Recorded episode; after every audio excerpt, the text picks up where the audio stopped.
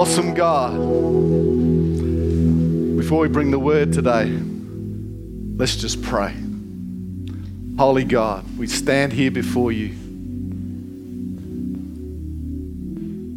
surrounded by heaven, in the presence of your Holy Spirit. This morning, as we hear your word, let it fill not just our minds, but our spirits. Give it the power to move us to action. In Jesus' name. Amen. You may be seated. Thank you, guys. You can take your seats as well. Well, I'm here this morning to tell you a story. Who likes stories? Who prefers movies? Because some people prefer seeing things on a screen to reading things in a book. I don't understand these people, but uh, apparently there's a few of them out there.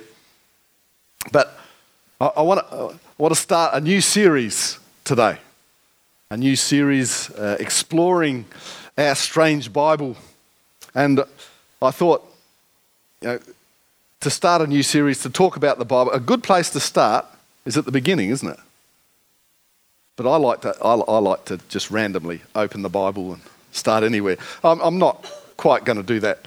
But I, I want to spend our time looking at the Word of God, actually talking about who God is, what is the character of God, and to begin with, what's God's name?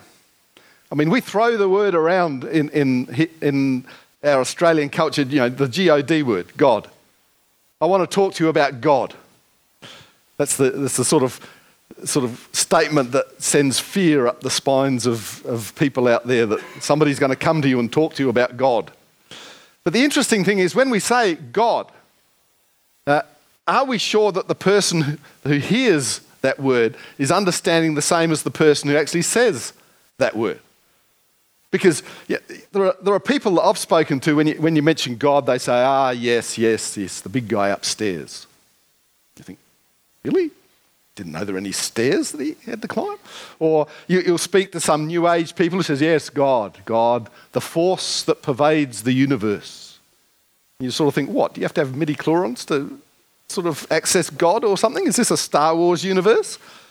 And the, so when we speak about God, the, the first premise I, I want to sort of talk to you about today is the fact that when we speak to God to unchurched people, there's a, a great deal of of fuzziness, even a mist, you could say, about our understanding of the word God. Um, you can see he's here in a great cloud. and so we, we need to have this understanding that if we mention the God word, there's, there's quite a bit of confusion about who we're actually talking about. And yet there's this assumption that when we mention God, we're, we're all talking about the same being or the same thing. And that's, frankly, I believe, not true.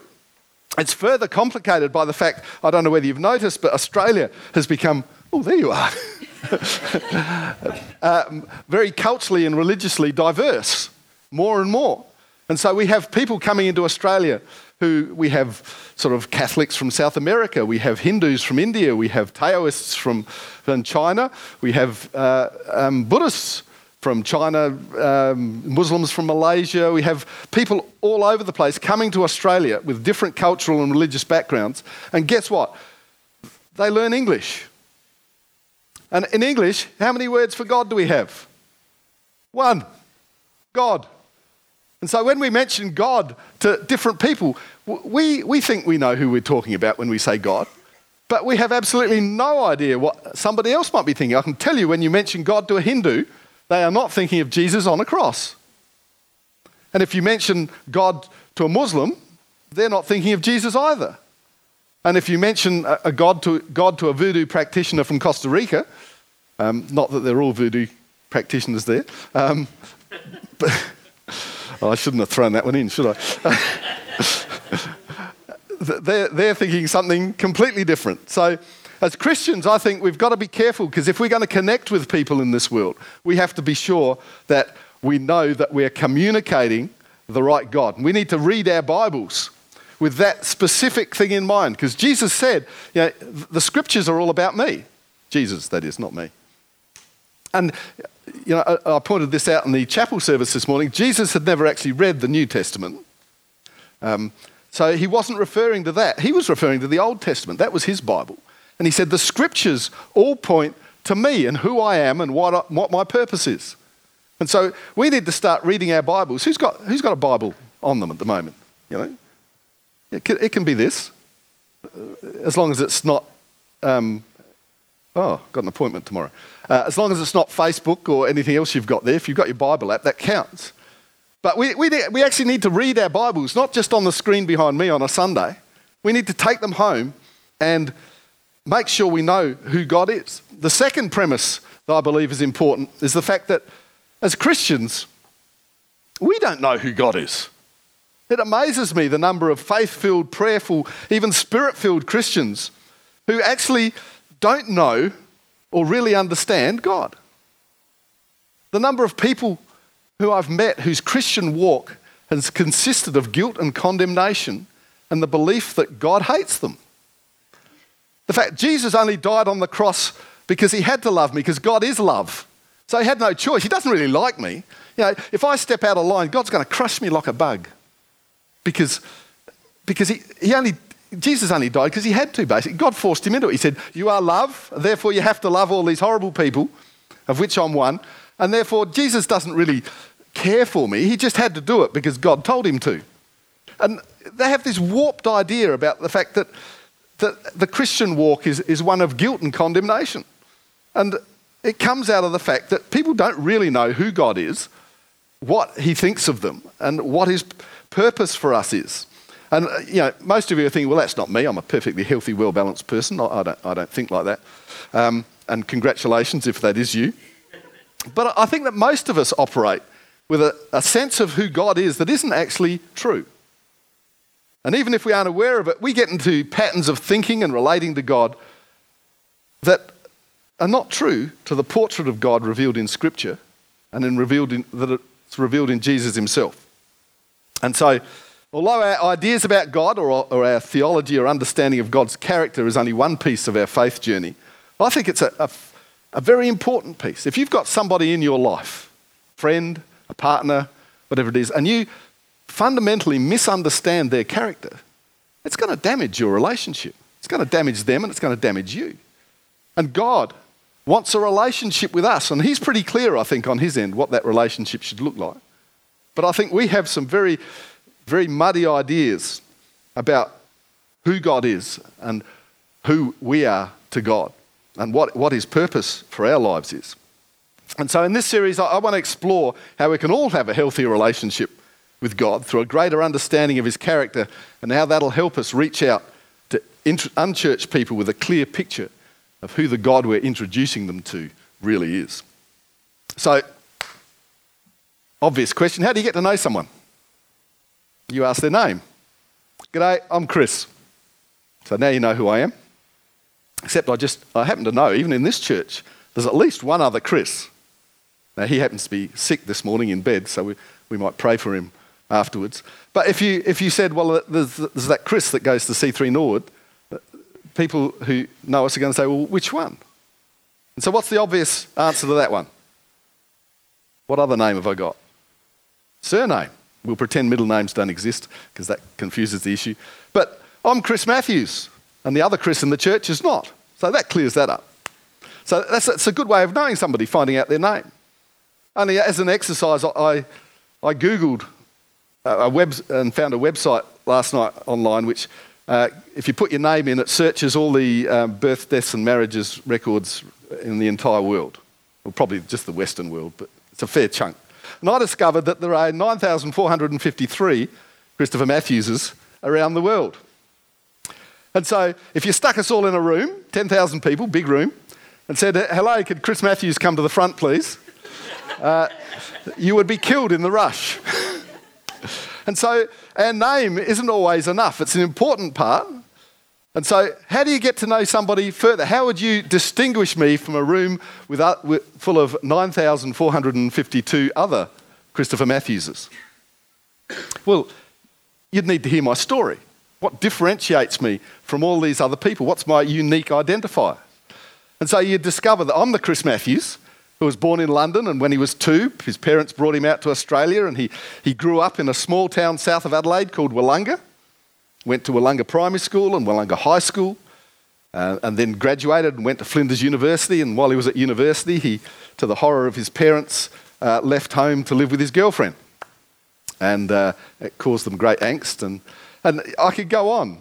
Um, and you would find out in my story the thing that sets me apart, or the things that set me apart from all those other Christopher Matthewses. Uh, and you'd also discover something about my character. Like at 18, I didn't care what my parents thought, and that uh, I was very keen on somebody that I ran off to live with. And you might think, well, he was a naughty boy, wasn't he? Is he still a naughty boy? I'll the person I ran off with. Um,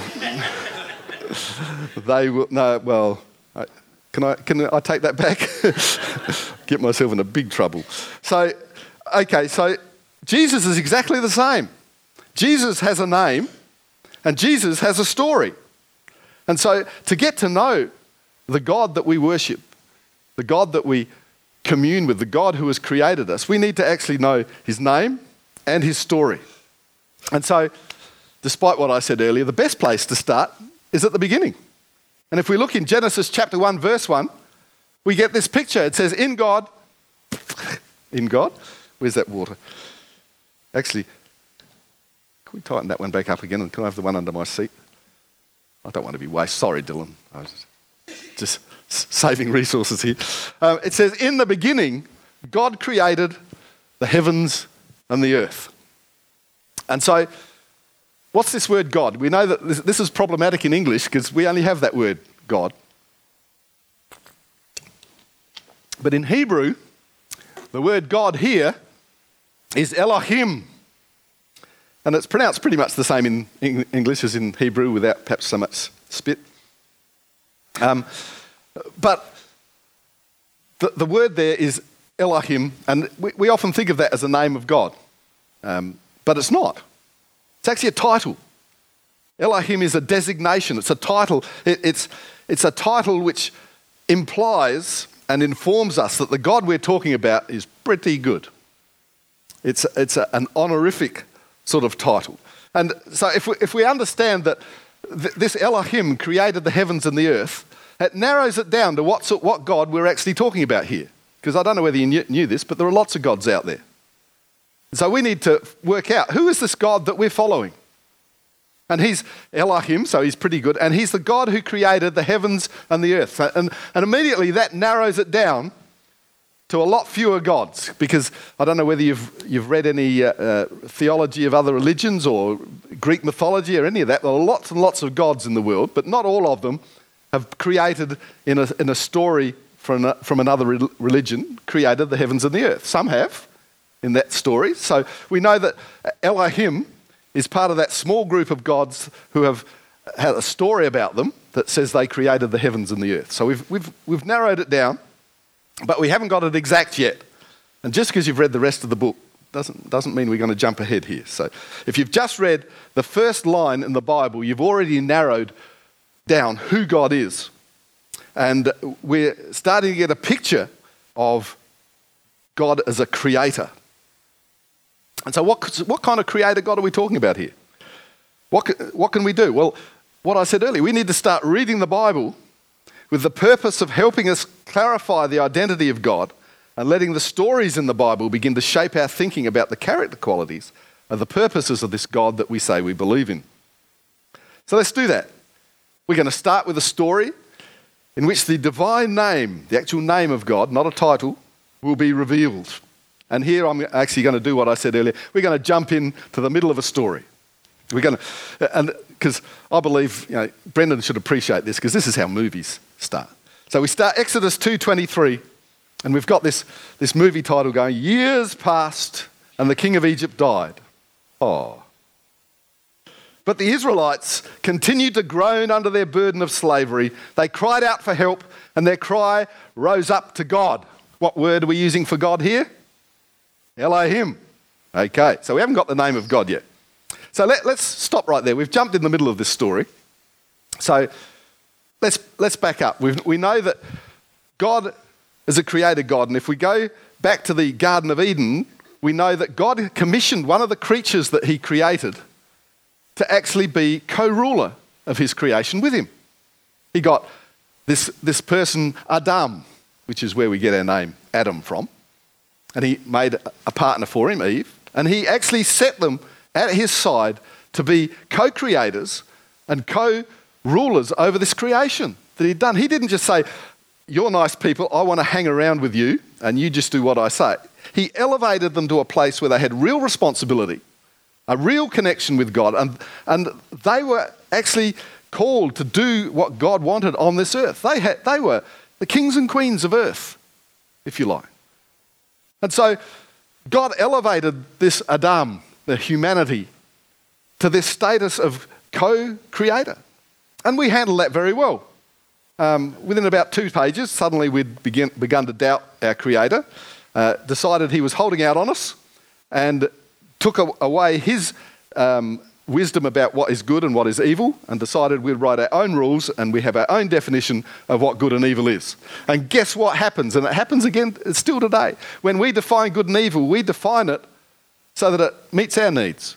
That's convenient for us. Yep, I'm good, you're all evil because that suits me fine.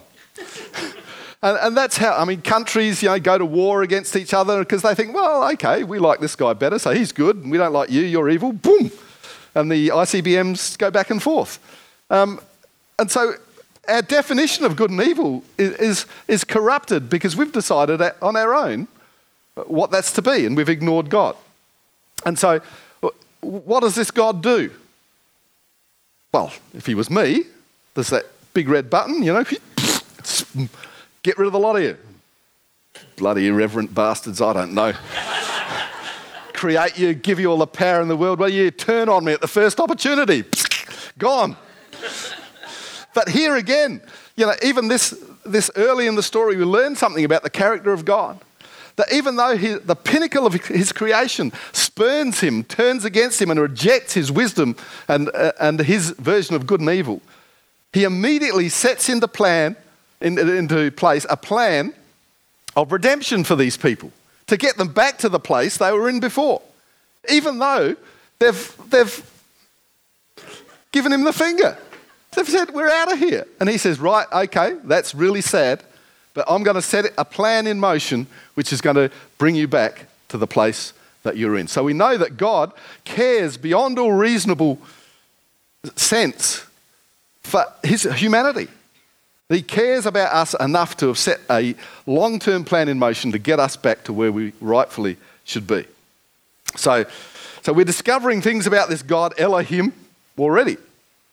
So we know he's passionate and committed to us as human beings, which is it's a, it's a really good feeling. We should, if, if you're not feeling that God cares about you, that even that first chapter in the Bible should convince you that doesn't matter what you've done or how bad you feel about yourself, God is, uh, we use the word hell bent, but that's obviously wrong uh, when you're referring to God. God is passionately putting forward a plan so that you and me, you know, us as individuals, are in a position where we can have a relationship with Him that's restored to the point as it was in the Garden of Eden. He cares that much about every single one of us. So keep that in mind. And so his plan starts off with a conversation he has with some random guy he picks up called Abraham. He's just wandering in the desert. There's no, there's no uh, appointment in his calendar, so no reminder email, nothing comes along. Suddenly, God just talks to Abraham and says, Hey, Abram, uh, you're, going to be the, you're going to be blessing many nations. You know, you're going to spread out all over the world. I'm putting you in charge. And Abraham's little line candid camera. What's going on here? Um, but we, God makes a covenant with Abraham and, th- and through his family, and he's somehow going to bring blessing and salvation to the world. So now, here in Exodus, God looks and he's concerned because Abraham's family is now in slavery in Egypt. And so here we have this is the da da da. What's God going to do? What's going to happen? What is he setting in plan, his motion? It's, it's Exodus chapter 3, verse 1. One day, Moses was leading the flock of his father in law, Jethro. And you sort of think, what happened? Suddenly we've got God all poisoned. Who's this Moses guy? Well, we know who Moses is. We met him in chapter 2. He's that baby, you know, saved out of the water, stuff like that. You've seen the movie. You know how it goes? Well, okay. We're a bit in the middle of that. And so, um, well, actually, just flip back, back one. Uh, in Exodus 2.24 it says, God, and, and this is Elohim again, heard their groaning, remembered his covenant promise to Abraham, Isaac and Jacob, and decided he was going to do something. So after he's decided that, we get taken to the backside of the desert, um, and this guy called Moses, who's doing the exciting thing of tending the flock of his father-in-law Jethro, and he's led them into the wilderness, which you, you do, I guess, with sheep, and he came to Sinai, the mountain of God. There, the angel of the Lord appeared to him in a blazing bush from the middle of a bush, in the blazing fire from the middle of a, the bush. And Moses stared in amazement. Though the bush was engulfed in flames, it didn't burn up. So this wasn't your usual shepherd's kid wandering around with the metho and a cigarette lighter, sort of putting bushes on fire because they're bored. This is, he's looking at this bush and he's not amazed by the fact that it's burning because he's seen them before. But the fact is that he looks for a while and he thinks, this, this bush isn't being consumed. This is this is amazing stuff. But that's not important. We'll talk about the bush later. What's really important is that something has changed here in the language. And uh, if we look at verse 2, we see we've got the word Lord there in all small capitals. I put the bold in myself, so ignore that. Um, but that, that, that's an attempt because Lord doesn't mean God, but it's a word we use in English to indicate um, power over someone. A Lord. You lord it over somebody, you have power over them. But when the English translators put it here in all small capitals, they're actually trying to get something else across. This isn't just an ordinary word that means um, Lord over something. This is actually the name of God. And so the Bible actually uh, starts off here with a, with a plot spoiler. It's probably not something you'd do in a movie. Um, but if we read this, if we look at the Hebrew, we discover that the word Lord is not Elohim, it's Yahweh. And Yahweh is actually the name of God. So we've suddenly gone from God's grand plan to rescue the Israelites out of Egypt to some guy in the backside of the desert with sheep and God is about to reveal to this guy his true name for the first time. And so we've got a change here. There's, there's going to be a shift in our understanding of God because God is about to reveal his name to this person. And so the story in Exodus is actually about the revelation of that name and what it actually teaches us about God, what it actually lets us into in terms of God's story, and it will change our perception of how we approach God. And I'm going to tell you all about that next week. But we need to understand right now that because we're on a journey. Who, who's coming next week? Because we, as, as we read the story of Jesus, as we read the story of God, we're finding out more and more about what God's character is. We already know that he's steadfast, that he, he's planning on doing something and he's going to do it. He, we know that he, he loves us as humanity and he has a plan for us. We know that he is a creator God.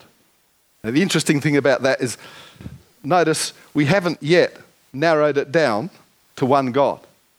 And the interesting thing is we're, we're a monotheistic culture. Who knows what that means? We believe in one God. But the interesting thing is, in a monotheistic culture, we actually sometimes believe there is just one God. And some of, you, some of you are nodding, thinking, yeah. But the Bible doesn't tell us that. The Old Testament actually says there are other gods. I'm not going to leave you to think about that. And we've actually made a choice. It wasn't thrust upon us because God is the only God. There's something about the character of God that makes him better than all the others, don't get me wrong. But we need to understand why we are making that choice and what about God's character. makes that choice a life giving choice as opposed to some of the other choices that we could make. And so I, I want to get the band back up here because I don't know whether you've noticed, but the song that we sang uh, called None Like You, you remember that song? It was the third song we did. Hopefully, you're not like me and your memory sort of fades quickly. But in that, we sang about the character of Elohim. It talks about exactly what I've, I've talked about today about the character of God and the crea- creativity of God and the power of God. And so, I, in a moment, I'm going to ask us to stand and sing that song. And as we sing it, I want you to think about your picture of God. How you think about Almighty God and how He operates in your life. And I want us to start dismantling some of the structures that we've put in place that, and that, that make us think the wrong things about God. Whether it's the fact that we, we're uncertain of ourselves because we don't believe we're important to God. And you might think, well, I know I'm important to God, I just don't think I'm important to other people. That's just a subset of the same thing. If we're important to God, we're important to other people. Whether we think that God wants us to live a, a life of shame, there's secret things that we're ashamed of because we don't think we can tell God. Just in thinking you don't think you can tell God, you've told God. Um, you can't get away from it. You can, you can, I don't get to know when you're, what you're thinking. In fact, what you're thinking is none of my business. But it's God's business. And His desire is that in our hearts and in our minds, we are thinking and believing and acting on the right things. And so when we stand and sing, if you want to, even if it's just that you, you want, a, you want a, a, a moment with God, you want to get closer to God, you want, you want to feel His presence, you want reassurance, you want cleansing, you want just a touch. I invite you, as we stand and sing, to slowly make your way out to the altar and just worship there. Casting your cares aside, letting the power and the presence of God fill you as you come to a realization that the, the character of our God, even, even though we, we haven't talked about the significance of His name, Yahweh, we know that just as Elohim, He is committed to us beyond what we can even conceive. The plan He's put into motion for our sakes is amazing.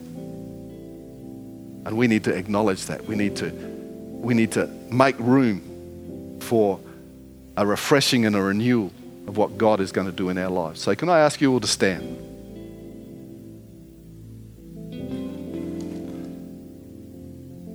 And we're going to sing. We're going to sing about our Creator God. We're going to sing about the beginning and the end and the power and the majesty of His creation. And as we sing that, I just want you to open your heart, let Him fill it. And I encourage you, just when we do things in the physical, things change in the spiritual. The, uh, this altar here, this patch of floorboards, isn't holier than any other place. But if you're prepared to take a stand, to, to move out here, to actually do something that says, okay, God, I, I want to get closer. I want to do something. I want you to move in my life. It's that that triggers our spirit to receive what God has for us. So I encourage you, just take that step of faith as we sing this morning. Thanks, guys go. Can I have the house lights just up a fraction, please? You may be here this morning and we've talked about the, the name of God and the character of God and the fact that His greatest desire for us as His people, and when I say us as His people, I mean all humanity, is to have a relationship with Him. And if you're here this morning and you don't have a relationship with Him, but hearing His character, hearing His story, you recognize that you want and need to have a relationship with Him, I'd love to introduce you this morning to Jesus. And we do that by praying a prayer that acknowledges His Lordship in our life and acknowledges Him as our Saviour. And we pray that as a group together to invite Jesus into our life. Or you may be here and you've, you've done that at some time in the past, but you recognize that that relationship has gone stale. It's stopped. There's been something that's severed there. I'd love you to pray that same prayer. And so, so I know who I'm praying with. What, can I just ask everybody to close their eyes for a moment? And if that's you, you've never given your life to Jesus, you've never asked Him into your heart, but you want to do that this morning, or you've done it before but know that you need to do that again. Can I ask you right now, while nobody's looking around, just to raise your hand nice and high so that I know who I'm praying for? And we'll pray that prayer together to invite Jesus into your life, to begin life anew and afresh with Him as Lord and Saviour. Is there anyone at all? Anyone who wants to pray that this morning?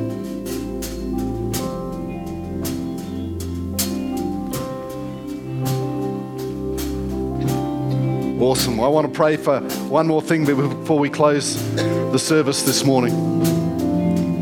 Uh, God brings His presence among us, not just so that we get a bit tingly and feel good, but He wants us, He wants to operate in power in our lives. And so if you're here this morning and you have sickness in your body, anything from the common cold or a, a uh, cut on your foot to something serious in terms of illness, I want you to come down here to the front, stand on this altar.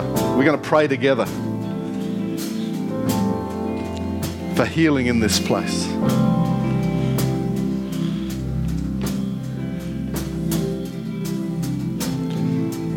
And again, I want us all to do this. It's not my prayer that's powerful, it's the, it's the outworking of faith of every single person. So, can you let's just reach out our hands to these people. Mighty God, we pray right now. We thank you that your Holy Spirit is here, working miracles amongst us. That as we pray for healing, that bodies are healed right now, even for people who aren't here. We pray right now that our friends and our loved ones, if they're ill, are experiencing a miraculous recovery through the power of your Holy Spirit, Lord. We pray right now, touch, touch these people. I command any infirmity, any illness, any disease to be gone. In Jesus' mighty name we pray. Amen.